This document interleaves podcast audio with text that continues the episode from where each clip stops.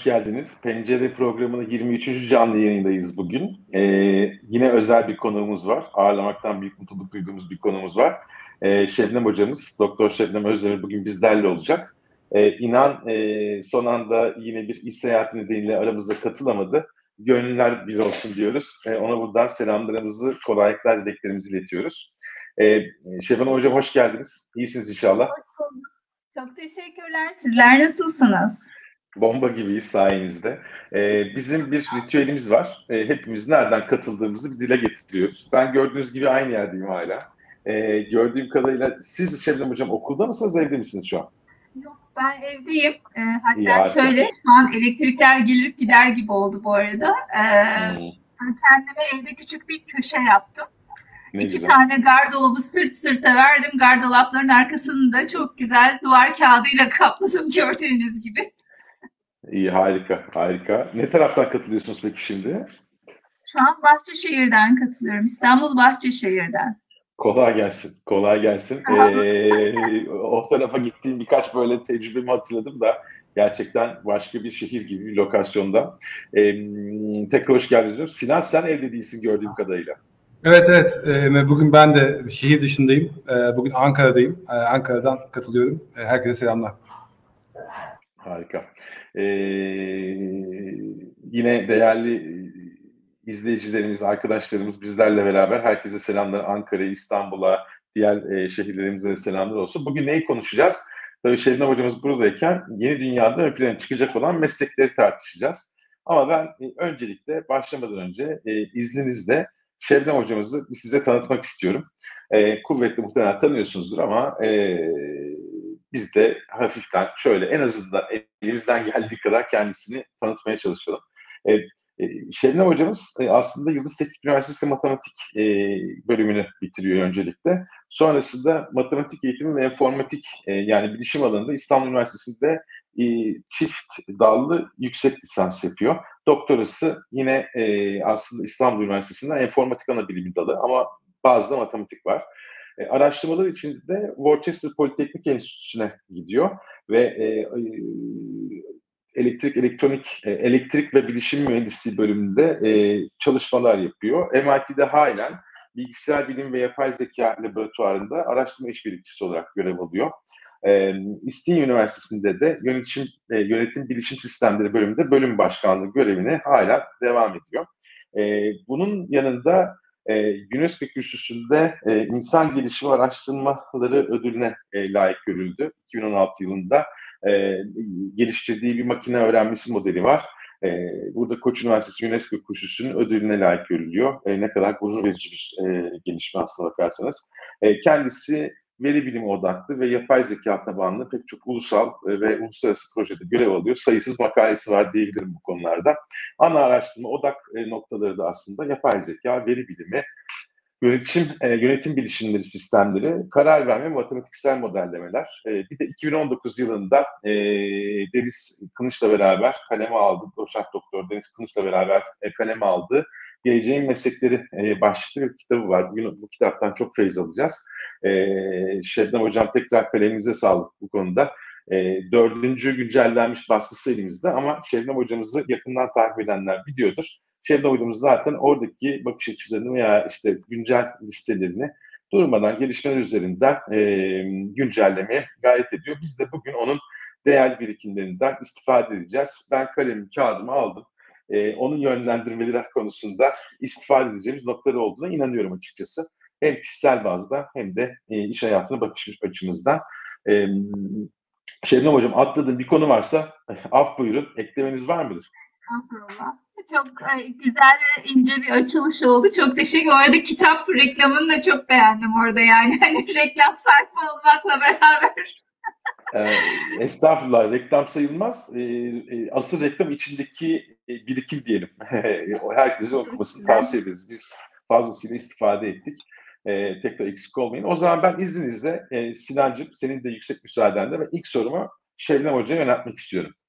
Şimdi e, Şebnem Hocam siz de kitabınızda bahsediyorsunuz zaten. Meslekler hep değişim halinde. Hiçbir zaman aynı kalmadı aslında bakarsanız. E, ama işte eskiden nasıldı? Ortalama iki insan ömrü kadar bir zamanda meslekler aslında değişiyordu. Hatta meslekler böyle e, kuşaklar boyunca birbirine aktarılabiliyordu belli noktalarda. Ama zamanla tabii dünyanın değişim hızı, o üstsel büyüme, değişim hızı çok farklı boyutlara gelince mesleklerdeki ihtiyaçlar değişti. Ne oldu? Meslekler şekil değiştirdi, ihtiyaçlar değişmeye başladı. Hiç daha önce duymadığınız bazı meslek isimleri ortaya çıktı ve bu döngü sizin de kitabınızda altını çizdiğiniz gibi 5-6 yıllık süreçlere indirgendi. Ee, bu da enteresan bir boyut getiriyor aslında. Nedir bu? Diyelim ki ben üniversiteye girdim e, ve üniversiteyi 4 senede okuyacağım veya işte yabancı dili de geliştirmek istiyorum veya çift ana dal yapıyorum vesaire neyse farklı bir e, stratejiyle ilerliyorum. Daha uzun kalıyorum diyelim üniversitede. E, ben seçtiğim meslek veya bölümden mezun olana kadar belki tabii ki bir anda kökten değişme olmayacak ama bir değişim, bir dalga başlıyor. Artık bunu öngören e, kaynaklar var. Birçok kaynak bunu destekliyor. Ben bu noktada sizin bu uz- odak alanınız olan değişen zamanla o ge- geleceğin meslekleri konusunda bir sizin bakış açınızı duymak istiyorum izninizle. Bir de e, çok merak ediyorum bir akademisyen olarak öğrencilerinizi e, üniversitedeki o öğrenim süreçlerinde e, buradaki e, nasıl diyeyim e, gelişen veya değişen meslek e, mantalitesi konusunda nasıl dinamik tutuyorsunuz ve onları bu değişime nasıl adapte ediyorsunuz? Bu tarafta da sizden tüyoları almak istiyorum izninizle. E, şimdiden e, söz teşekkür ediyorum değerli e, katkılarınız için. Çok teşekkür ederim. Gerçekten çok güzel özetlediniz. Maalesef meslekler, maalesef diyeceğim çünkü hazır bulunamadığımız, hazır olamadığımız her şey için maalesef demek durumundayım. Maalesef meslekler şu anda hani biz 5-6 yıl demiştik. Yani bir üniversite öğrencisinin üniversiteden mezun olana kadarki zaman dilimi içerisinde değişecek demiştik. Covid ile beraber, Metaverse kavramının giderek yaygınlaşmasıyla beraber bu süre şu anda 5-6'dan çok daha kısa hale geldi. Bu ne demek? Aslında herkese ciddi anlamda bir yük ve sorumluluk düşüyor demek. Yani bugün Edebiyat Fakültesine başladınız diyelim ki Edebiyat Fakültesine başlarken geleceğin meslekleri anlamında sizin önünüzde oyun yazarlığı ya da içerik üreticiliği vardıysa şu anda ek olarak ne geldi diyecek olursanız Metaverse kurgusu içerisinde yeni nesil içerik üreticilerine dönüştünüz. Aynı zamanda bu evrenin kurgusunu yapabilmek, bu evrende kurgular oluşturabilmek için sizin bakış açısının açınıza ihtiyaç duyuluyor demektir. Biz bu noktada şunu fark etmemiz lazım. Hani geleceğin meslekleri olarak Deniz Hocam'la beraber 2019'un kitabı yazmıştık ama onların çoğu zaten gerçekleşti. Yeniler üst üste gelmeye devam ediyor ve teknolojik değişim ilerlemeye devam ettikçe, paradigma değişimi olmaya devam ettikçe biz daha fazla geleceğin mesleklerinden, işlerinden konuşacağız. Ama bu sadece teknolojik bir değişim yani yapay zeka ya da veriyle oluşan bir değişim değil. Bu aynı zamanda bir mesleğin içindeki bilgi birikiminin de artmasından kaynaklanıyor. Benim çok sıkça verdiğim bir örnek var. İşte bundan 50, 60, 70 yıl öncesinde berberlerin neden hem doktorluk hem işte kuaförlük görevini hem diş hekimliği hem cildi uzmanlığı gibi böyle şu anda 5-6 farklı mesleği kapsayan şekilde yaptığını tartışmaya açarım. Orada herkes işte e, insanlar azdı, berberlik kıymetliydi vesaireler ama şunu gözden kaçırıyoruz. O dönemdeki diş çekim hizmeti ya da dişçilik hizmeti nedir? Dişi çekmektir. Dolgu yoktur, implant yoktur, çene cerrahisi yoktur, estetik yoktur, diş beyazlatma operasyonu yoktur. Dolayısıyla bir mesleğin içerisindeki bilgi miktarı büyüdüğü zaman ve bir kişinin tek başına kaldıramayacağı bir uzmanlık alanı haline dönüştüğü zaman artık onun parçalanma vakti gelmiştir. Nitekim biz de şu anda diş hekimi diyemiyoruz. Niye? Ortodontist ayrı, işte endodontist ayrı, o su ayrı, bu su ayrı. Yani diş hekimi dediğimiz kişi de 6-7 farklı alana bölünüyor. Bizim o halde şu anda bakacağımız her meslek için o meslekteki bilgi miktarı büyüdü mü? O meslekteki kullanılan araç sayısı, teknoloji sayısı arttı mı? Evet bunların cevabını veriyorsak, verebiliyorsak, aklımız netse demek ki biz burada bu mesleğin parçalanışına çok değil iki yıl içerisinde şahit olacağız. Öğrenciler tarafına gelecek olursak, evet hani bunları işkembeye kübradan tabiri caizse e, konuşmak kolay ama işin bir de mutfağında biri olarak dikkatli konuşmak zorundayım. Yani benim bugün burada söylediğim her şey beni kendi bölümümde uygulama alanı olarak mesul tutuyor. Yani ben tüm insanlara geleceğin meslekleri misyonuyla ilgili bir şeyler aşılarken bunun uygulama tarafını kendi öğrencilerimde gerçekleştiremezsem aslında kelimenin tam anlamıyla umut tacirliği yapmış olacağım. Biz bu anlamda dinamik bir ekip olarak İstinye Üniversitesi'nde o yapay zeka çağında yerin hazır motlasıyla farklı eylemlere, dinamiklere girdik. Normalde yönetim bilişim sistemleri dediğimizde Türkiye'de bilişime ve işletmeye yönelen iki daldan bahsedilir. Biz onu kendi içinde kırdık ve içeriye bir de veri yapay zeka etkisi ekledik. Dolayısıyla bize gelen öğrencimiz ilk sene ortak dersler alırken ikinci seneden itibaren seçtiği alana göre havuzdan ders seçer. Toplamda 65 adet seçmeli dersimiz var. Bu ne demek? Her havuz başına en az 20 küsür ders. Yani siz yönetim bilişim sistemleri bölümüne geldiğinizde size veri yapay zeka alanı uygunsa o alandan ilerleyip içerisinde KVKK uzmanlığını seçerek de devam edebiliyorsunuz. Bu şekilde dalları kırarak bölümün içerisinde farklı bir yapı uygulamaya özen gösterdim ama bu yeterli mi? Açıkçası bürokratik engellere takılmasaydık yeterli olabilecek bazı hamleler de yapabilirdim diyeyim. Orada da başka bir şey demeyeyim. tamam ben de sizi iyi anladığımı tahmin ediyorum. Buradaki pasınızı da aldım. Buradaki pasınızı yani o bürokrasi vesaire tarafındaki pası da e, oradaki hızı dönüşüme ayak uydurma tarafında ilerleyen sorularda gündeme getirmek isterim izninizle ama e, hazır bu şeyden de bahsetmişken aklıma şu ya, e, konu geliyor. E, işte değişim konusunda birçok yaklaşım var ve birçok işte düşünürün sözleri var. En ünlülerinden biri de herhalde Heraklitos'un ki dünyada değişmeyen tek şey değişimdir sözü.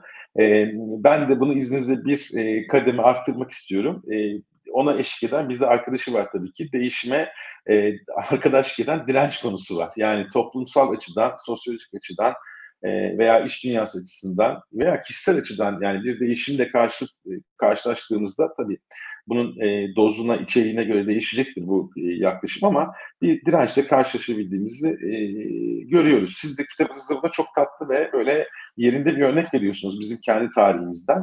E, neydi o? İşte bu matbaanın Osmanlı'ya gidişi İbrahim Müteferrika tarafından getirilmesi ve sonrasında aslında hatatların e, mesleklerinden olma durumuna karşı bir matbaaya verdikleri tepkiler. E, bu enteresandı böyle okurken evet ya tarih okuyoruz ama mesela tarihi okurken hiç bu açıdan bunları e, etüt etmiyorduk ortaokulda lisede. E, halbuki burada işte insana daha çok farklı noktalar var. Siz değişim ve direnç arasındaki ilişkiyi bu yani e, değişen geleceğin meslekleri açısından da baktığımızda nasıl yorumluyorsunuz? Buradaki tecrübeleriniz size neler gösteriyor? Bunu baktığımda açıkça söylemek gerekirse nesillerin değişime ve direnci olan yaklaşımlarını farklı görüyorum. Yani burada mesela e, benim jenerasyonum diyeyim artık ne derseniz X, Y, Z, A, B, C, H, K artık onu bilemiyorum benim jenerasyonumu gördüğümde biz bir tık daha değişmeye müsait bir jenerasyonuz. Neden? Bizim zamanımızda renkli kanallar, çevirmeli telefonlardan cep telefonlarına inanılmaz bir hızla geçiş var. Yani e, bizden önceki anne ve babalarımızın nesli televizyon ve Zeki Müren de bizi görecek mi ikileminin içerisinde hayatını idame ettirirken biz o bütün teknolojik unsurları çok daha hızlı yaşadık. Ama bizim de bazı ekonomik kaygılarımız olduğu için direnç konusunda farklı yaklaşımlarımız var. Mantıklı ve mantıksız örgüsü içerisine değerlendiriyoruz. Geçen sene değil ondan önceki sene hep Covid'in olduğu yılı atlıyorum ben kusura bakmayın. E, ee, 2019 yılı içerisinde İzmir'den gelen çok tatlı bir davete ikamet etmiştim, e, icabet etmiştim. Orada mesela bir anne babanın muhteşem bir şikayeti vardı. Oğlumuz e-spor diye bir şey varmış onun uzmanı olmaya çalışıyor. Şimdi Bunu değerlendirdiğinizde çocuğun vizyonuna hayran kalmamak mümkün değil anne babanın endişesini anlamamak da mümkün değil. Çünkü bulundukları konum itibariyle, ekonomik bakış açıları itibariyle, yaşadıkları hayat zorlukları itibariyle e-spor uzmanlığı diye bir şey onların kafalarında yok. Bizim anne ve babalarımız bizleri yönlendirirken prestijli meslekler olarak kabul edilen doktorluk, mühendislik, işte öğretmenlik, akademisyenlik gibi mesleklere yönlendirdiler. Bizim anne babalarımızın anne babaları onları yönlendirirken sigortalı ve devlette olsun bir şirkete girdiğin zaman ömür boyu çalış, aile aile şirketi ol onlarla tadıyla yönlendirdi. Gördüğünüz gibi her neslin yönlendirmesi farklı. Bizim jenerasyonumuz biraz karışık bir jenerasyon. Çünkü teknoloji değişimi o kadar kuvvetli hale geldi ki bu yetleri de açtı.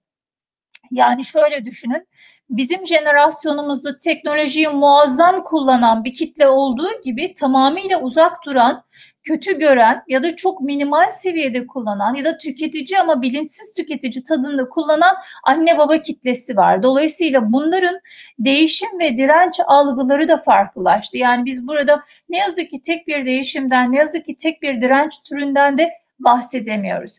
Benim açımdan en korkutucu olan nedir diye soracak olursanız genç arkadaşlarda gördüğüm değişim algısındaki darlık ve direnç. Bir mesleğe başladıklarında ya da üniversiteye okurken ilerlediklerinde 5 sene sonrasının dünyasına odaklı tercihler yapmıyorlar ya da 5 sene sonrasının dünyasının büyük bir F4 yarışı haline geldiğinin farkında değiller. Ve bu konuda onları itmeye çalıştığınızda hayatın kendilerine ne kadar yorduğundan ve bu yorgunlukla beraber aslında bu fakülteyi bitirip meslek sahibi olmak istediklerinden bahsediyorlar. Ama değişen dünya bugün 13 yaşındaki birinin Amazon'da çok iyi seviyelere ulaşmasını sağlarken Twitter'daki 12 yaşındaki birinin ciddi anlamda bir hackleme operasyonuna girişmesini de sağlıyor. Yani bizler meslek edinme tarafına 18'den sonra olarak bakıyorsak bunun için çok geç kaldığımızı eklemek istiyorum. Yani meslek değişimi ya da sahip olacağımız her şey biz daha elimizi uzattığımız an değişiyor bu değişimin içerisinde sürekli yeni kalabilmek ve güncel kalabilme tarafındaki kaslarımızı güçlendirmek zorundayız. En büyük handikapımız bu bence. Buna direnç gösteriyoruz. Aslında değişime direnç göstermiyoruz. Değişimi hep kucaklamaktan bahsediyoruz. Orada direnç gösterdiğimiz şey sürekli kendimizi yenilemekten kaynaklı yorgunluk. Ona katlanmak istemiyoruz. Değil mi? O aksiyon tarafında aslında bir şeyimiz var e, gibi gözüküyor. E, Şebnem Hocam bu arada teşekkür ederim. Bizim neslimizi öyle bir yere koydunuz ki artık yaş aldığımızı daha da iyi hissettik. e, ama o da bir gerçek. Anlayıyorsunuz, saymıyoruz size.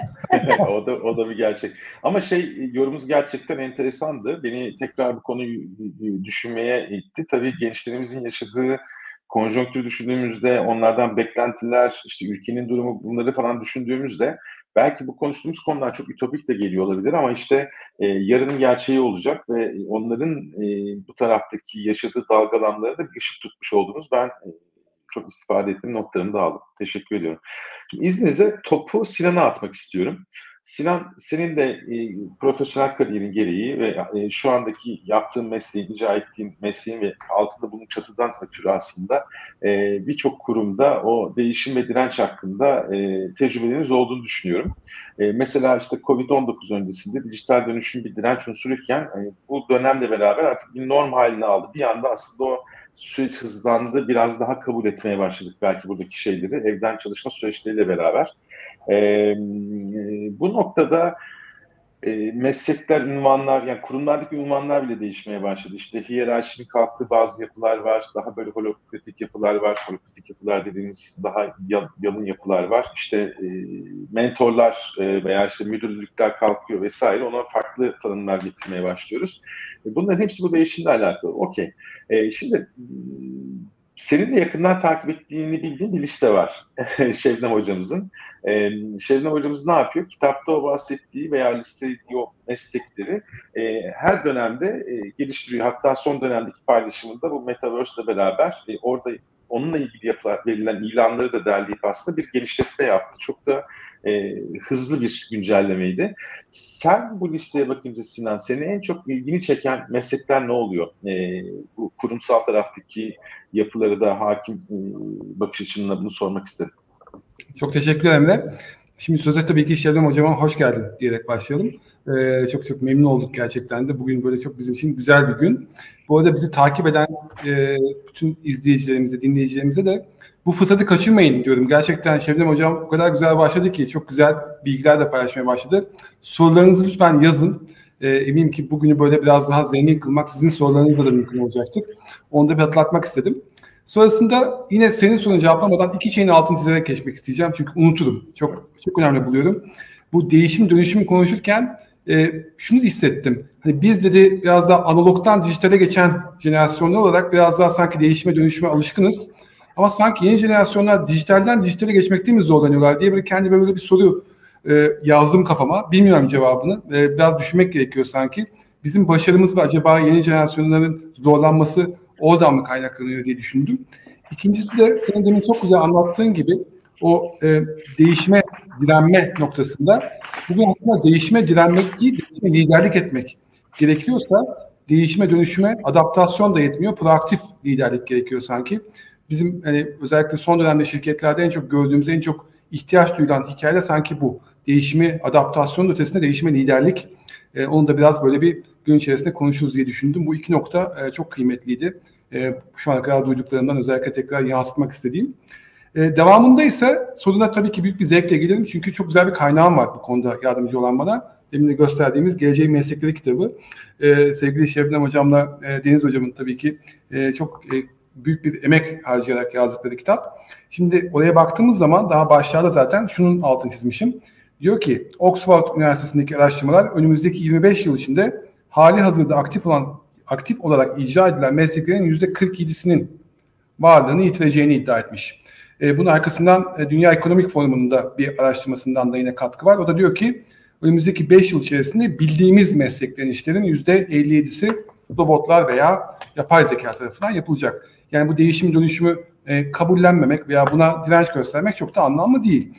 Bu başlık altında nasıl meslekler karşımıza çıkacak ve nasıl meslekler e, bizi bekleyecek noktasında benim çok sevdiğim ve yine faydalandığım bir yaklaşımla e, Şebnem Hocam'ın e, yine bu meslekler listesini böyle örtüştürmeye çalıştım. O da Schumpeter'in inovasyon döngüleri. E, Schumpeter e, Avusturyalı bir ne diyelim siyaset bilimci. E, 1911 yılında bugünün e, belki de en e, ne diyelim en popüler konularından bir tanesi olan inovasyon kavramını daha 1911 yılında e, neredeyse bugünün şartlarına uygun bir şekilde tanımlamış bir kişi. 1940'larda da inovasyon döngüleri adını verdiği sanayi devrimine paralel bir döngüler yaklaşımından bahsediyor. Ve onun ortaya koyduğu döngülerin aslında bugüne yansıyan şekli bizi bugün 6. döngüye taşıyor ve 6. döngünün yaklaşık 2020-2045 yıllar arasında 25 yıllık bir döngüden e, oluşması bekleniyor. Bu döngünün aslında 3 tane temel e, odak noktası var. Bir tanesi yapay zeka ile IoT dediğimiz nesnelerin interneti. İkincisi drone teknolojileri. Üçüncüsü de temiz teknolojiler. Şimdi bu aslında baktığımız zaman Şebnem Hoca'nın da e, o güzel e, hazırladığı Deniz Hoca ile beraber e, o listedeki birçok mesleklerle de örtüştüğünü görüyorum. Ben özellikle bu IoT ve e, yine yapay zeka tarafında hep duyduğumuz bu veri mimarı, veri dedektifi meslekleri çok ilgimi çekiyor. Yani o veriyle işi olan. Çünkü veri tek başına anlamlı değil ama veriden anlam çıkartabilmek bu da anahtar. Ve buraya odaklanan mesleklerin önümüzdeki dönem çok daha ön plana çıkacağını ben de hissettim okurken ve bunu incelerken. Yine drone'dan bahsetmiştim. Şebnem Hocam'ın e, listesinde drone ile ilgili çok enteresan meslekler var. Drone teknisyeni, drone standartları uzmanı, drone trafiği optimizasyon uzmanı. Baktığınız zaman aslında hepsi e, drone teknolojisinin bize açtığı yepyeni iş alanları eminim ki daha da artacak. Üçüncü başlıkta temiz teknolojilerde hatırlarsanız burada da yeşil enerji oluşturucu diye bir meslek karşımıza çıkıyor. Birçok şirketin, birçok aslında kamu kuruluşunun, birçok hükümetin aslında bugün üzerinde konuştuğu ve önümüzdeki dönemde e, üzerine daha fazla konuşacağı sanki bir meslek olarak karşıma çıkıyor.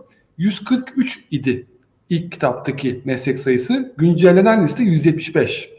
Demin Emre de söyledi. Metaverse sanki buradaki temel oyun oyun bozan. Metaverse ile ilgili birçok yeni e, meslek alanında çıktığını görüyoruz. Belki Şebnem Hocam'dan bunlarla ilgili katkılarını alırız e, sohbetin geri kalan kısmında. Ama ben e, soruyu tamamlamadan bir de e, enteresan ve benim de şansım olduğunu düşündüğüm bir yaklaşımla da bağlayayım. E, benim bir şapkamda böyle bir mentorluk, e, özellikle startuplar tarafında, World Cup tarafında bir mentorluk şapkam var.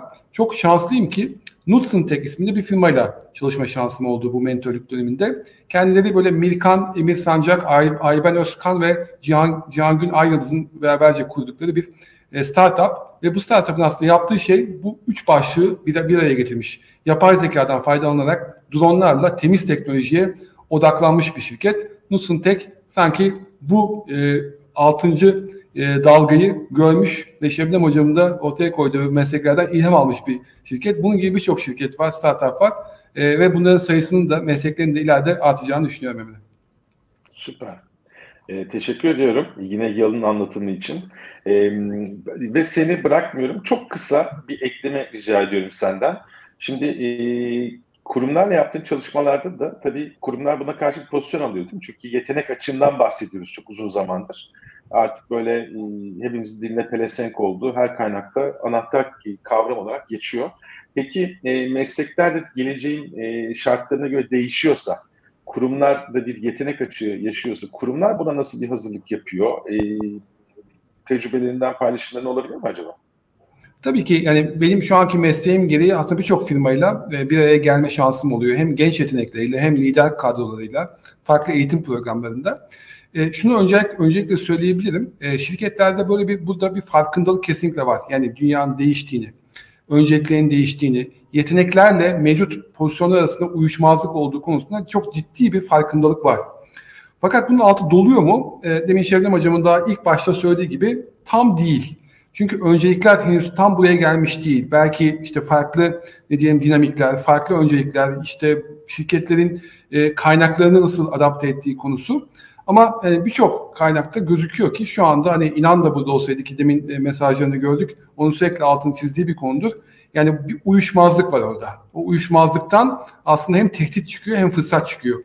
Tehdit nerede çıkıyor? Şirketlere e, bu ihtiyaca yönelik e, doğru insan kaynağını e, bulma, e, istihdam etme, geliştirme konusunda bir tehdit çıkıyor. Ama bir yandan da gençlere bu ihtiyacı yönelik kendilerini geliştirme, bu fırsatları değerlendirme ve belki de sadece bir şirkete değil birden fazla şirkete bu gig ekonomi başlığı altında hizmet verebilme ve gelir kaynaklarını arttırabilme, zenginleştirebilme fırsatı da çıkartıyor.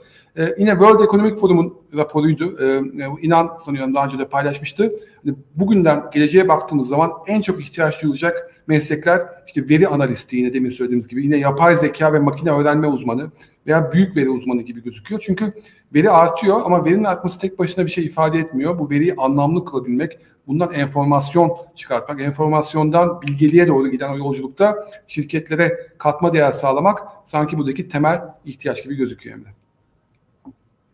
Süper. Teşekkür ediyorum. Şebnem Hocam, şimdi ülkenin gerçekleri var. Ee, ülkenin gerçekleri var. Bu işin dünyada gittiği bir yer var. Ee, biraz daha bu konuyu ülkemize yedirdiğimizde ben sizden tecrübeleriniz dahilinde kısa, orta ve uzun vadede hani böyle genç arkadaşlarımıza veya hani diyoruz ya artık hepimiz kariyerinde birkaç meslek değiştirmek zorunda kalacağız gibi sohbetler de oluyor artık. Bunları yaşayan tecrübeli insan, insanlar da var.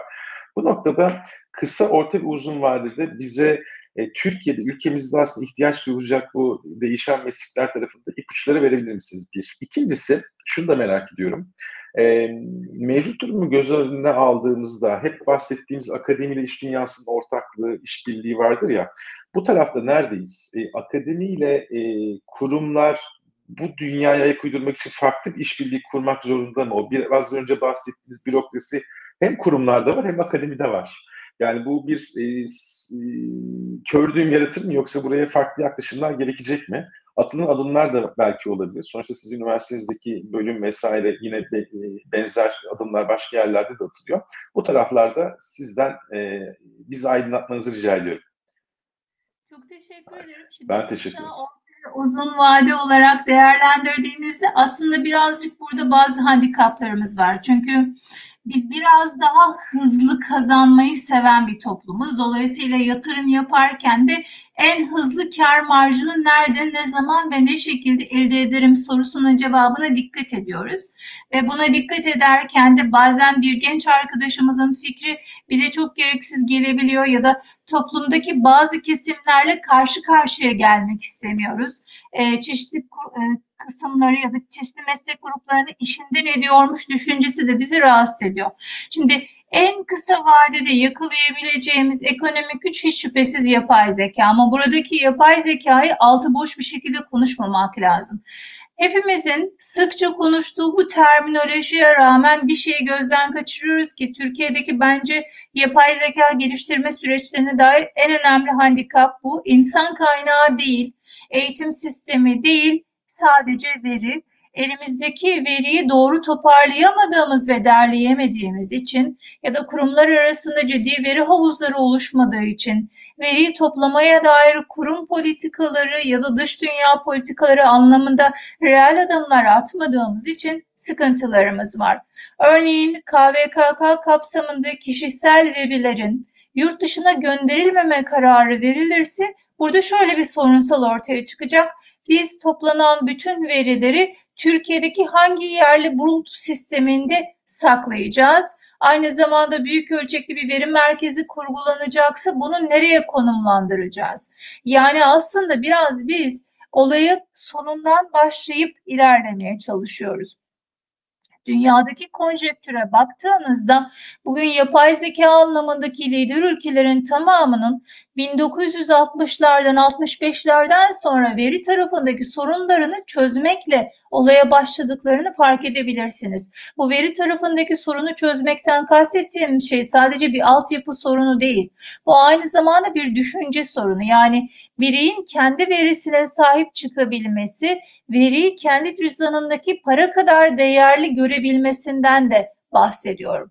Şimdi bu algı yoksa, e, altyapı da yoksa bu veriyi nereden toplayacağız, nasıl derleyeceğiz de yapay zekanın öğrenme kümesi haline getireceğiz ve yapay zeka ürünü oluşturacağız. Bu birinci sorunsalımız. Buna cevap vermeden kısa vadede aslında yapay zekanın ekonomik güç tarafını özgün üretme tarafıyla yakalar mıyız? Oraya bir olumsuz olmamak lazım ama bir soru işareti koyayım herkesin düşünmesi açısından bir ödev olsun bu. Şunu çok iyi yaparız. Yurt dışındaki dar boğaz, insan kaynağı ve yetenek anlamındaki dar boğazı çok güzel kapatırız. Çünkü neden? E, ciddi anlamda hevesi çok fazla arkadaş var. Her ne kadar çeşitli araştırmalar ki Yapay Zeka Politikaları Derneği'nin toplum genelinde yaptığı yapay zeka algısı araştırmasında yapay zekanı doğru tanımlayabilme yüzde beş oranında çıkmış olmasına rağmen hevesli kitlenin varlığı umutlandırıyor. Ama bizim bu noktada sadece çok küçük bir kitle olarak verinin önemine değinmememiz lazım. Az önce çok güzel bir konuşma geçti. İşte biz analogtan dijitale geçen bir toplum olduğumuz için, nesil olduğumuz için çok rahatlıkla değişim sorun değil, uyarız diyoruz. Mevcut nesil dijitalden dijitale geçerken niye bizim kadar esnek değil? Çünkü bağlılık ve alışkanlık gibi iki tane temel noktayla hareket ediyorlar. Yani örneğin bir mesajlaşma sistemini kullanırken bu mesajlaşma sisteminin alternatifi olan diğer sistemleri kullanmak istemiyorlar. Gereksiz geliyor. Zaten bu benim işimi görüyor ama senin o işini gördüğü noktada onu veri devi haline getiriyorsun ve üstelik de bu yerli bir uygulama değil ve bu veri devinin sana doğru ürün geliştirmesi ya da senin ülkendeki istihdamı ne seviyede etkileyeceğini takdir ederek, iyice düşünerek hareket etmek zorundasın. Dolayısıyla kısa vadede çok hızlı bir veri politikası değişimi yaşarsak, bir de tabii şu da var, e, kültürün zengin olduğu her yerde veri çeşitliliği boldur. Sistemler veri çeşitliliği açısından eğitildiklerinde daha kapsayıcı sonuçlar üretirler. Aksi halde tek bir kesimin sesi hep yükselir. Bu açıdan kıymetli bir ülkeyiz. Veriyi çok hızlı bir şekilde organize edip daha yapay zekaya geçmeden enformasyonu satabiliriz. Bakın yapay zekaya ürün üretmekten falan bahsetmiyorum ama enformasyonu çok hızlı bir şekilde satabiliriz. Çünkü bu çeşitlilik ciddi anlamda makine için kıymetli bir çeşitlilik. Orta vadede bakacak olursanız drone teknolojisinin önemli olacağını düşünüyorum. Çünkü teknik geliştirmelere baktığımızda dünyada e, havacılık sistemleri başta olmak üzere şehir içi bir takım önlemler başta olmak üzere drone teknolojisi baskın hale gelecek. Mesela Dubai'de e, polisin olmadığı bir polis istasyonu var. Bu polisin olmadığı polis istasyonuyla dronlar ve sensörlü kameralar aracılığıyla tüm şehir taranabiliyor. Zaten hali hazırda devriyede gezmek, gezmekte olan polislerin müdahale etmesi gereken olaylar bildirilebiliyor. Basit bir örnek. Kaybolan bir çocuk. İstasyonda, pazar yerinde, kalabalık bir ortamda. Davranışı o kadar nettir ki yani kaybolan çocuk davranışıyla kaybolan çocuğunu arayan ebeveyn davranışı çok belirgindir. Yani böyle acayip farklı farklı parametreleri olan bir problem değildir. Dubai tarafında sadece kaybolan çocuk davranışı ve çocuğunu kaybeden veli, e, ebeveyn davranışına dair veri o kadar iyi toplanmış vaziyette ki kameralarla daha çocuk e, daha çocuk eyvah ben kayboldum derken ya da annesi babası eyvah ben bu çocuk nerede nereye kayboldu kaçta göz arasın derken kamera onu zaten takip ediyor, tespit ediyor. ilgili polis devriyesine bunun bildiriminde bulunuyor. Daha üç vadede metaverse diyeceğim. Aslında çok kısa vadede metaverse demem gerekirdi. Neden? Ee, işte Facebook ismini yeni meta yaptı. Seul 2023'te Meta Seul'u duyuracağını söyledi. Belediye başkanı şimdiden atadı ama bizim öyle şirketlerimiz var ki zaten Metaverse dünyasına 4 yıl önce girmiş vaziyetteler. Dünyaya hizmet satıyorlar. Kendi paraları, NFT'leri var. Ama dertlerini bu topraklarda anlatamamışlar. Çünkü hani Meta bir Beyoğlu yaptım senin için. Meta bir Harput yaptım senin için dediklerinde hani arabamı atlarım giderim ne yapayım ben senin metanı diyecek olan bir kesim var. Ee, uzak vadede hem bu algının kırılması hem de altyapı tarafındaki o 5G ve 6G teknolojilerine erişebilmemiz tarafıyla uzak vadede ben biraz metaverse'ü görüyorum diyebilirim. Bir soru daha vardı sanki onu da unuttum mu acaba? Kurum ve akademi tarafı buraya nasıl hani evet. işbirliği geliştirebilir? Çok kısa onu da alabilirsen hani, mutlu olurum. Çünkü bir hani çünkü... bir milyon ahit tadında bir cevap vereceğim ve bir sürü ahlara yan yana diyebilirim. Ee, burada tabii her iki tarafta da e, sıkıntılar var. Yani hani tamamıyla Şişleri ve Çuvaldızları üniversiteye batırmak yanlış olur. Şimdi ben devlet üniversitesinde de çalıştım, özel üniversitede de çalıştım. O yüzden her iki dünyayı da gördüm. Yetmedi sektörde de çalıştım. Hani benim akademi geçmişimden önce ciddi bir sektör geçmişim de var. O yüzden her üç dünyanın da dinamiklerine baktığımda böylece e, bence bu kan davasını bir kenara bırakmamız lazım. Yani hani üniversite hocaları bizi anlamıyor kan davasını bir kenara bırakalım. Ya da işte ya bu sektör her şeye para olarak bakıyor. Hemen yarın olsun istiyor. Akademideki bu kan davasını da bir kenara bırakalım ve herkes bir sıfırlayarak gelsin. Bazı şeyler çok hızlı çözülebildiği gibi bazı şeyler uzun sürede çözülür. Yani burada genel kanıları, ortak ön yargılardan sıyrılmamız lazım. Yoksa biz bu şekilde konuşarak bu işbirliğini hiçbir zaman entegre edemeyeceğiz. Bürokrasi delinmesi zor bir zırh. Bunu hani devlette de özelde de denemiş bir şey olarak çok net söyleyebilirim. O yüzden yaşasın arka kapılar diyorum. Hani o arka kapıları kullanabiliriz. Kullanıyoruz da, kullanıyorum da. Ve bu arka kapıları kullanma konusunda daha cesur olmalıyız. Daha cesaretli olmalıyız. Böyle kalıplara takılmamak lazım. Efendim öğrenci ikinci sınıfta staj mı yapar? Niye? Öğrencinin nesi eksik? Sonuçta sonra da diyeceksin ki dört yıl sonra sen bunu mezun ettin benim hiçbir işime yaramıyor. E sen onun görmesine müsaade etmedin.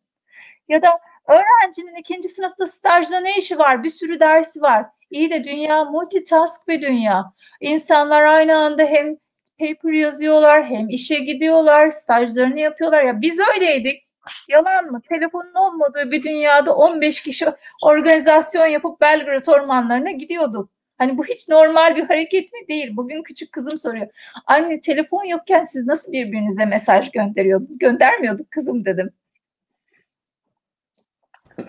Doğru. Şu arka kapı e, örneğini e, çok sevdim. E, teşekkür ediyorum değerli yorumlar için Şebnem Hocam. E, Sinan Pas'ı sana gönderiyorum izninde. Peki bu yetenek açığından bahsettik. Kurumları, akademileri konuştuk da kurumların e, buradaki dönüşümü yönetmek için, hani sen dönüşüm yönetmekten bahsettin ya, e, uyguladıkları böyle güzel uygulamalar var mı senin dikkatini çeken? E, bu taraftaki gelişimi, o yetenek açığını kapamak veya geleceğe hazırlanmak adına? E, aslında var. E, anlat, kafamda aslında güzel sen söylerken bir, bir model de oluştu ama demin bıraktığın yerden alayım. Özellikle o arka kapıları ben de kısa yollar olarak tanımlıyorum. Hatta e, daha bugün konuştuk böyle bir ekiple beraber. E, çünkü özellikle belirsizlik arttıkça rutinlerin yetmediği bir dünyada ki işte VUCA'da, VUCA'dan bahsediyoruz hemen senin en e, keyifle senden dinlediğim konulardan bir tanesi. VUCA dünyasında kısa yollara ihtiyaç var diyorum ben mesela. Kısa yollar bugün dünyasında o rutinleri kıran ama bize belki yol açan, yön açan ve bize farklı iş yapış şekillerini gösteren ve hatta hatta biraz daha belirsizlik arttıkça, kaosa gittikçe de o zaman doğaçlama. Doğaçlamalardan faydalanmak sanki. Bugün dünyasında e, hem bireylerin hem de şirketlerin, organizasyonların yapması gereken şey. Bunun da örneklerini pandemiyle beraber o kadar çok gördük ki. Önce karar ver, ondan sonra standartını bul noktasında o doğaçlamalardan faydalanmak, sezgisel zekadan faydalanmak sanki e, doğru yöntemmiş gibi geldi. O yüzden de hani Şebnem Hocam'ın o özellikle o arka kapıları bana bunu hatırlattı, bunu çağrıştırdı. O yüzden buradan bir cevap vereyim istedim. Ama onun dışında e, dediğim gibi birçok firmayla görüşüyoruz. Herkes farkında e, bu değişimin dönüşümün kaçınılmaz olduğunun ve buna yönelik bir şeyler yapması gerektiğinin. E, bu noktada e, son dönemde biz mesela bu liderlik gelişim programları biraz daha dijital liderlik gelişim programları olarak tanımlamaya başladık ve hatta içeriklerini böyle gelişmeye başladık. Bugün Türkiye'nin en önemli bankalarından bir tanesiyle tam bunun üzerine böyle oturduk hep beraber bir liderlik gelişim programı tasarladık. İki bölümden oluşuyor. Böyle uzun süreli bir program. Yarısı, her modülün yarısı tamamen dijital üzerine kurgulanmış. Yarısı ise liderlik yetkinlikleri üzerine, biraz daha soft skill adını verdiğimiz yetkinlikler üzerine e, odaklanmış bir eğitim üzerinde çalışıyoruz. Örnek olarak vermek gerekirse hani her liderlik programı önce bir kendini tanıyla başlarken o keşfet noktasında gerçekten dijital dünyayı, trendleri keşfet. Fintech nereye gidiyor? İşte blockchain nereye gidiyor?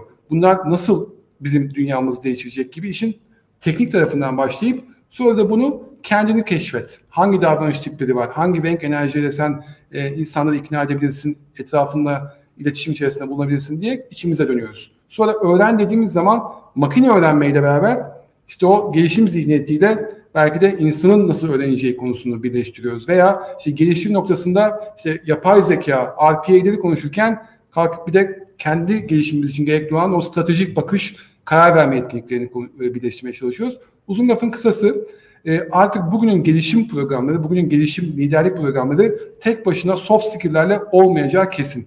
Bunun yanına mutlaka dijital yetenekleri, yetkinlikleri koymanın gerektiğini konuşuyoruz. Tabii ki Şebnem Hocam işin akademi tarafında, çok daha teknik tarafında, çok daha doğru tarafında.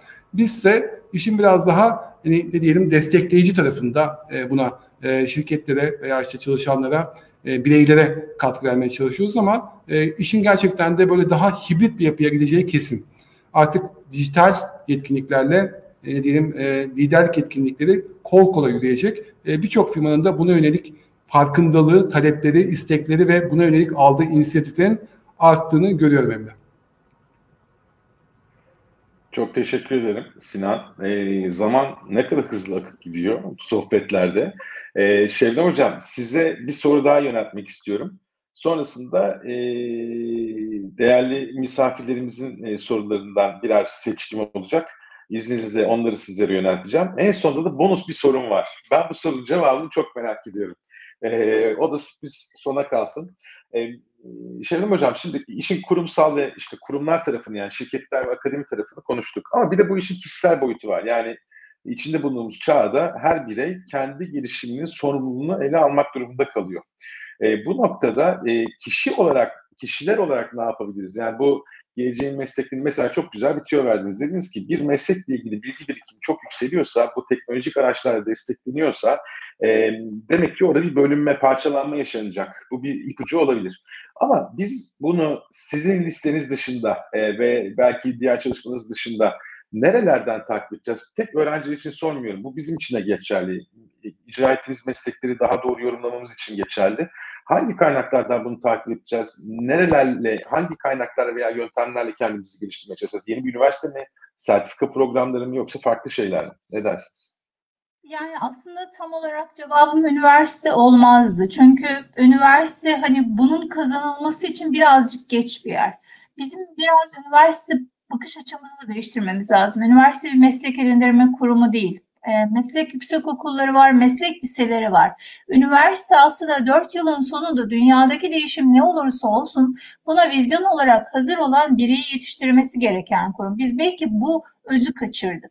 Yani bugün üniversiteye gitmek demek aslında iş sahibi olmak ya da meslek sahibi olmakla eş anlamlı hale geldi. Ama bu durumda bir uyuşmazlık var. Çünkü o zaman meslek liseleri ya da meslek yüksek okulları neden var ya da onların adı neden meslek? Üniversitenin buradaki misyonunun kişiye henüz daha olmamış olanı hazır olabilme becerilerini katması gerektiğini hatırlamalıyız. Üniversite bugün işte bedavaya Harvard'ın en iyi hocasından ya da MIT'nin en muhteşem hocasından ders alabildiğiniz o teorik dersi anlattığınız yer olmamalı. Üniversite aslında dışarıda gördüğünüz sorunları nasıl çözebilirim, nasıl bir sistem kurgusu üretebilirim ya da bulunduğum alanda nasıl bir problem var, bunu nasıl neyle çözmeliyim, hangi ekip arkadaşlarıyla bir araya gelmeliyim dediğiniz o aslında iş dünyasına çıkmadan önce ilk başarısızlıklarınızı yaşadığınız ve bu başarısızlıklardan harika deneyimler kazandığınız yer olmalı. Biz buradaki özü kaçırdık. Kişisel olarak ne yapmalıyız? Ee, şeyde e, Alice Harikalar Diyarı kitabında çok sevdiğim bir e, şey var, replik var. Der ki, cümle daha doğrusu, her sabah kahvaltıdan önce işte şu an sayısını hatırlayamadım. Atıyorum dört imkansız şey hayal ederim. Evet, her gün kalktığınızda hayatınıza dair olmaz olmaz diyebileceğimiz şeylerle karşılaşacağımız için bugün yeni ne öğrendik? Bildiklerimizi sarsacak bilmediklerimiz konusunda bizi meraklandıracak, hatta bildiklerimize sıkı sıkıya tutunmak yerine onlara dair derin kuşkular kazanabileceğimiz neleri öğrendik. Gün içerisinde ilk rutinimiz hani haberleri açmak oluyor. Hayır olmasın. Lütfen şöyle bir dijital dünyada dolaşın ama dijital dünyada dolaşırken mümkünse algoritmaların size dayattığı şekilde dolaşmayın bütün o seçimleri yapmayın. Özgür bir dolaşıma ihtiyacınız var. Tıpkı ilhamını arayan bir ressam gibi ya da şair gibi İstanbul sokaklarında deli divane dolaşan o fotoğraf karesini en iyi arayan fotoğrafçı gibi dijital dünyada dolaşın ve o bilgiyi bulun. O bilgiyi bulduğunuzda anlamıyor, karşı duruyor olabilirsiniz. Çünkü her kabulleniş önce bir inkar ve itirazla başlar. Kendimizi değiştirmemiz gerektiğini, sıradanlaşmamamız gerektiğini kabul etmemiz lazım. Belki minik bir tüyo daha verebilirim bu konuda. Şimdi kendi işimiz aynı kalacak mı? Yani çocuğumuza benim mesleğimi oku diye dayatırken kendi işimiz aynı kalacak mı? Şöyle bir işimize dışarıdan bakalım. Günlük yerine getirdiğimiz görev sayısı kaç tane? Diyelim ki bizim işimizin kapsamında 100 tane task görev yerine getiriyoruz. Bu yerine getirdiğimiz görevlerin kaçı tekrarlı durumda? Yani beynimizi evde de bıraksak yapabilecek durumdayız. Diyelim ki 50 tanesi.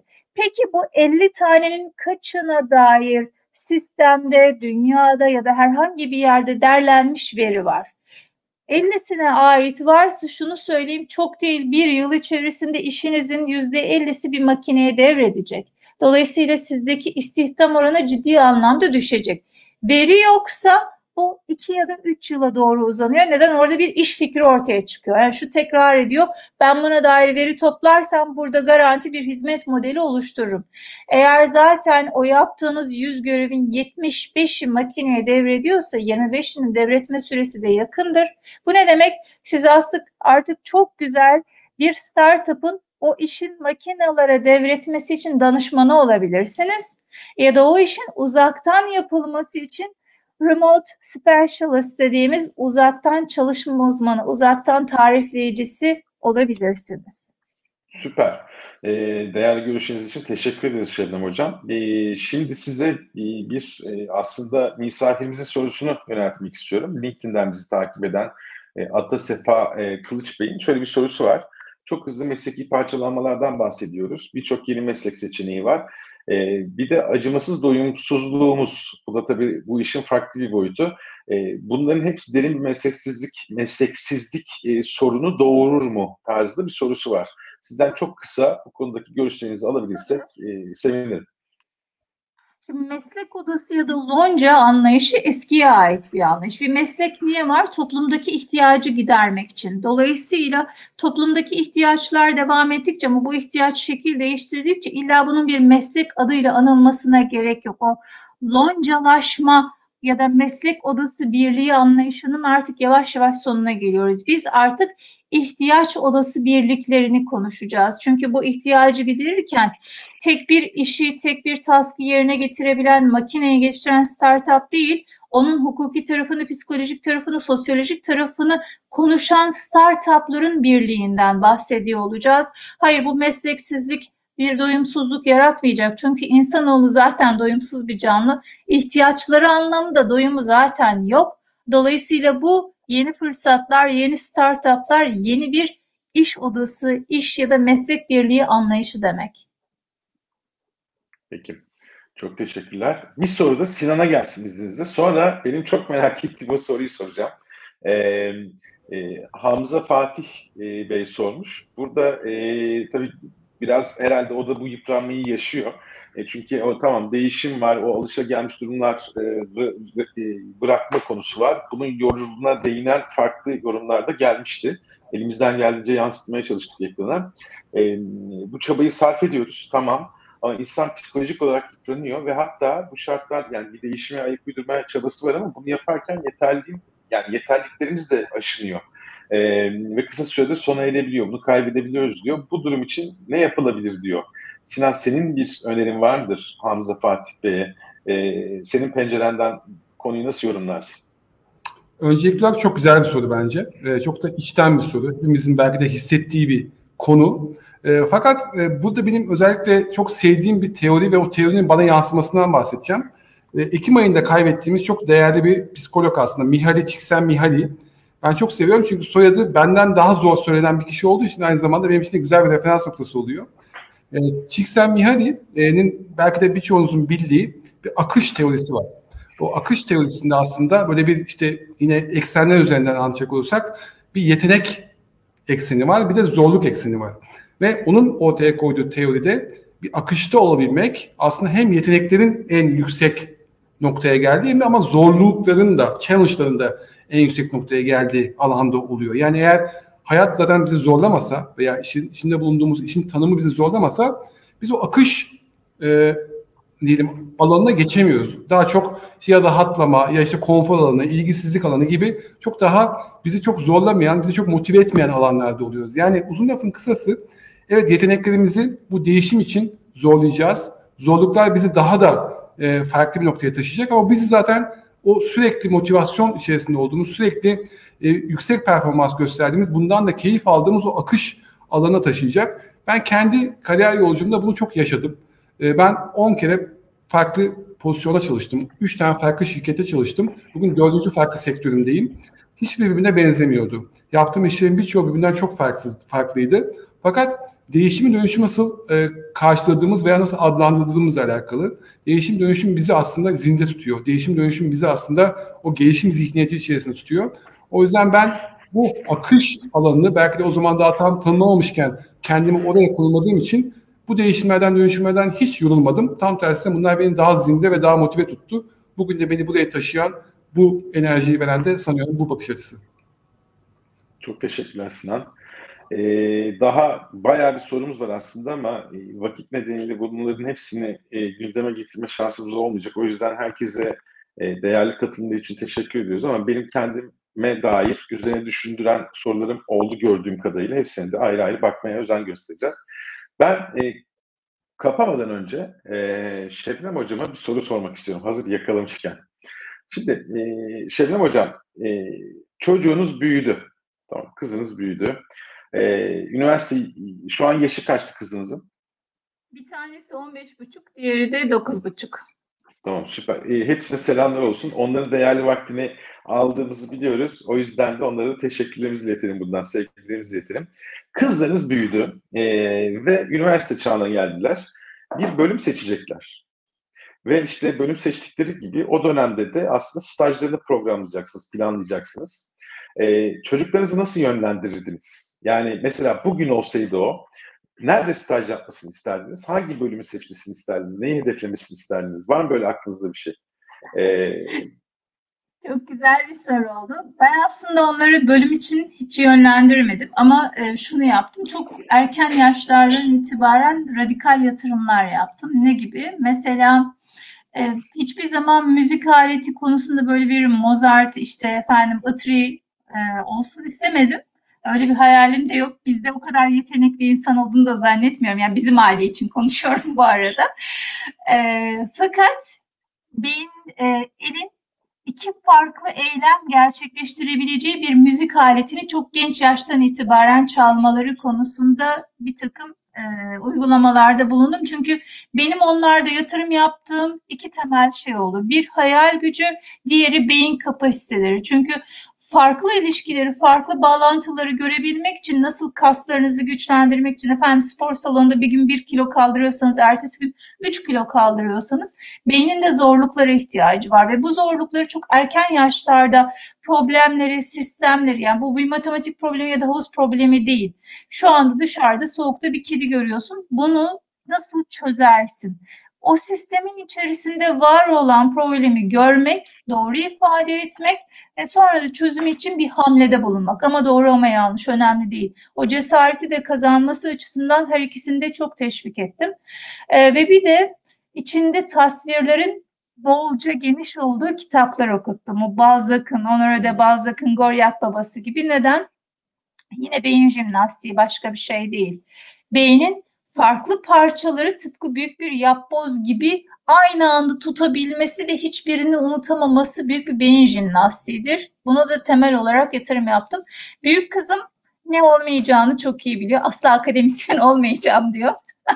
Onun hayali nedir? Bu arada onu söyleyeyim. Onun hayali efendim kitabı okurken o istediğinde robotunun portakal suyunu sıkıp getirmesi. Diyorum ki hani kitabı niye hani niye kitap? Ben diyor eski kitap kokusunu çok severim. Onu tabletten falan okumak istemiyorum. Şimdi bu hayalle baktığımda ikisi de ne olacak inanın bilmiyorum. Ee, hiçbir fikrim yok. Ama bir şey okumalarını isteseydim herhalde bu matematik ve edebiyat birlikte olurdu. Bizim sözel ve sayısal ayrımımız belki de en büyük yanlışımız. Neden en büyük yanlışımız? Hala kar mı yağıyor? Hala kar mı yağıyor? İki cümlesinde birinci cümle ile ikinci cümle arasındaki fark bir şapkadır. Ve siz o şapkayı atarsanız ben makineye anlam öğretmek zorunda kalırım. Ama şapkayı tutarsanız derim ki bak orada şapka varsa orada bir eylem, bir dişi belirtmiyorum. Dişi belirtiyorum derim. Bu, bu ikisini birbirinden ayırmamamız lazım. Bence eğitim sisteminin en büyük hatası bu şu an vaktimiz varken herkes bu tarafa yatırım yapmalı, okumalı, zihnine yatırım yapmalı. Şu anda öğrenci olsaydım yine matematik okurdum, fizik okurdum, fiziği beceremiyorum. O yüzden eşim fizik mezunu onu söyleyeyim. ya da fizik mühendisliği okurdum. Çünkü bunların devri geçmeyecek ve kattıkları vizyon asla değişmeyecek. Çok teşekkür ederim güzel noktalar gerçekten insanı böyle düşündürüyor. Yani en azından kendi adıma daha önce aklıma gelmeyen şeylerde böyle güzel dokunuşlar oldu. Eksik olmayın. Sinan senin bir eklemen var mı? Kızların için nasıl bir yönlendirme yapardın? Benim tek cümleli bir cevabım olsun. Şebnem Hocam bu güzel yorumlar üzerine e, çok fazla konuşmuyor ama şunu söylerdim ki söylüyorum da e, soru şu bence ne olmak istiyorsun değil ne yapmak istiyorsun? Bence e, bu sorunun cevabı daha kıymetli olacak. E, onların üniversiteden mezun olduğu dönemlerde muhtemelen şu anda var olmayan bir meslekle uğraşacaklarını bilerek ne olmak istediklerinden çok ne yapmak istedikleri daha önemli diye düşünüyorum. Çok teşekkür ederim soru için. Ben çok teşekkür ederim. E, sayenizde yine renkli bir e, salı akşamı oldu benim için. E, kendime dair notlar aldım. E, heybemi doldurdum. Kendimce e, gideceğim, üzerine düşüneceğim. Gördüğüm kadarıyla e, diğer misafirlerimizin de e, güzel noktaları var. O soruları da kendimce değerlendirmeye çalışacağım. Hepinize, tüm katılımcılara çok teşekkür ediyorum. Efendim 23. yayınımızda e, gelecek yani yeni dünyada gelecekte e, öne çıkacak meslekleri tartıştık. Kimle tartıştık? Değerli konumuz Doktor Şebnem Özdemir hocamızla. E, inan e, dediğimiz gibi bir iş seyahati nedeniyle katılamadı. E, gönüller bir olsun diyelim. Benim dikkatimi çeken çok küçük birkaç tane noktayı paylaşacağım. Meslekler eskiden iki ömür e, de bir değişirken aslında böyle jenerasyondan jenerasyon aktarılabilirken son dönemlerde gelişen o hızla beraber 5-6 senede bir de e, girdi dedik. Ve Şebnem hocamızın e, Deniz Kılıç'la beraber kaleme aldık, kitaba atıfta bulunduk. Ama Şebnem hocamız ne dedi? Metaverse vesaire e, daha da hızlandı bu süreç dedi. Ve burada güzel bir tüyo verdi. Ben e, burada bunu bunu hep aklımda bulunduracağım açıkçası. Çünkü bunu takip edebilmek için bir e, ipucuna ihtiyacımız var ne dedi? O meslekle ilgili bilgi çok fazla artıyorsa, teknolojik araçlarla destek artıyorsa bu parçalanmaya yüz tutacak diyor. Yani bir hazırlık aşamasına girmemiz gerektiğini söyledi. Sonrasında ne yaptık? Değişim ve direnci konuştuk. E, Şebnem hocamız ve e, Sinan güzel e, paylaşımlarda bulunduk bu tarafta. E, peki dedik, e, dünya yani bu tarafta kısa ve orta ve uzun vardı. Ülkemizdeki fırsatlar neler, bizim gerçeklerimiz dahilinde dedik. Şebnem hocamız bize orada güzel aydınlatmalarında bulundu.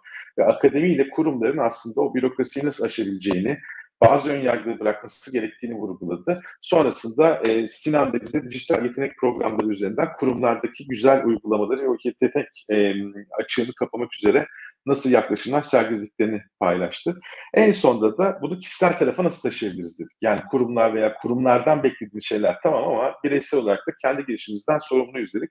Bunları bir güzel güzel tartıştık. Ben e, yine e, bu güzel akıcı kitaptan bir kupleyle aslında alıntıyı tamamen okumayacağım ama Şebnem hocamızın e, kitabında şöyle bir şey var. Diyor ki yani değişim aslında her zaman olacak ve oluyor her alanda olduğu gibi. Bunu kabul edip etmemek, buna e, direnç göstermek, göstermemek, buna optimist yaklaşmak veya pesimist yaklaşmak.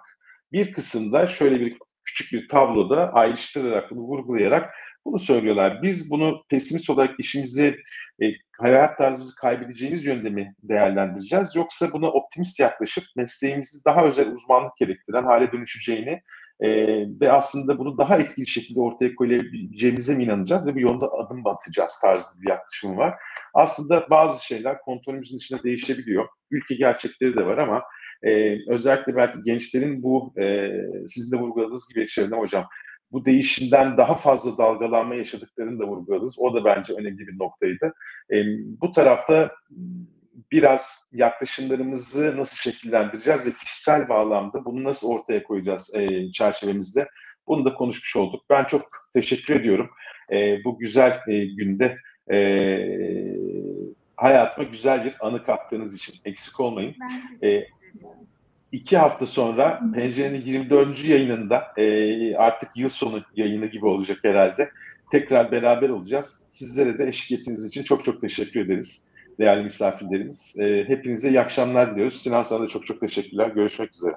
İyi akşamlar. İyi akşamlar. Çok teşekkürler. Görüşmek üzere.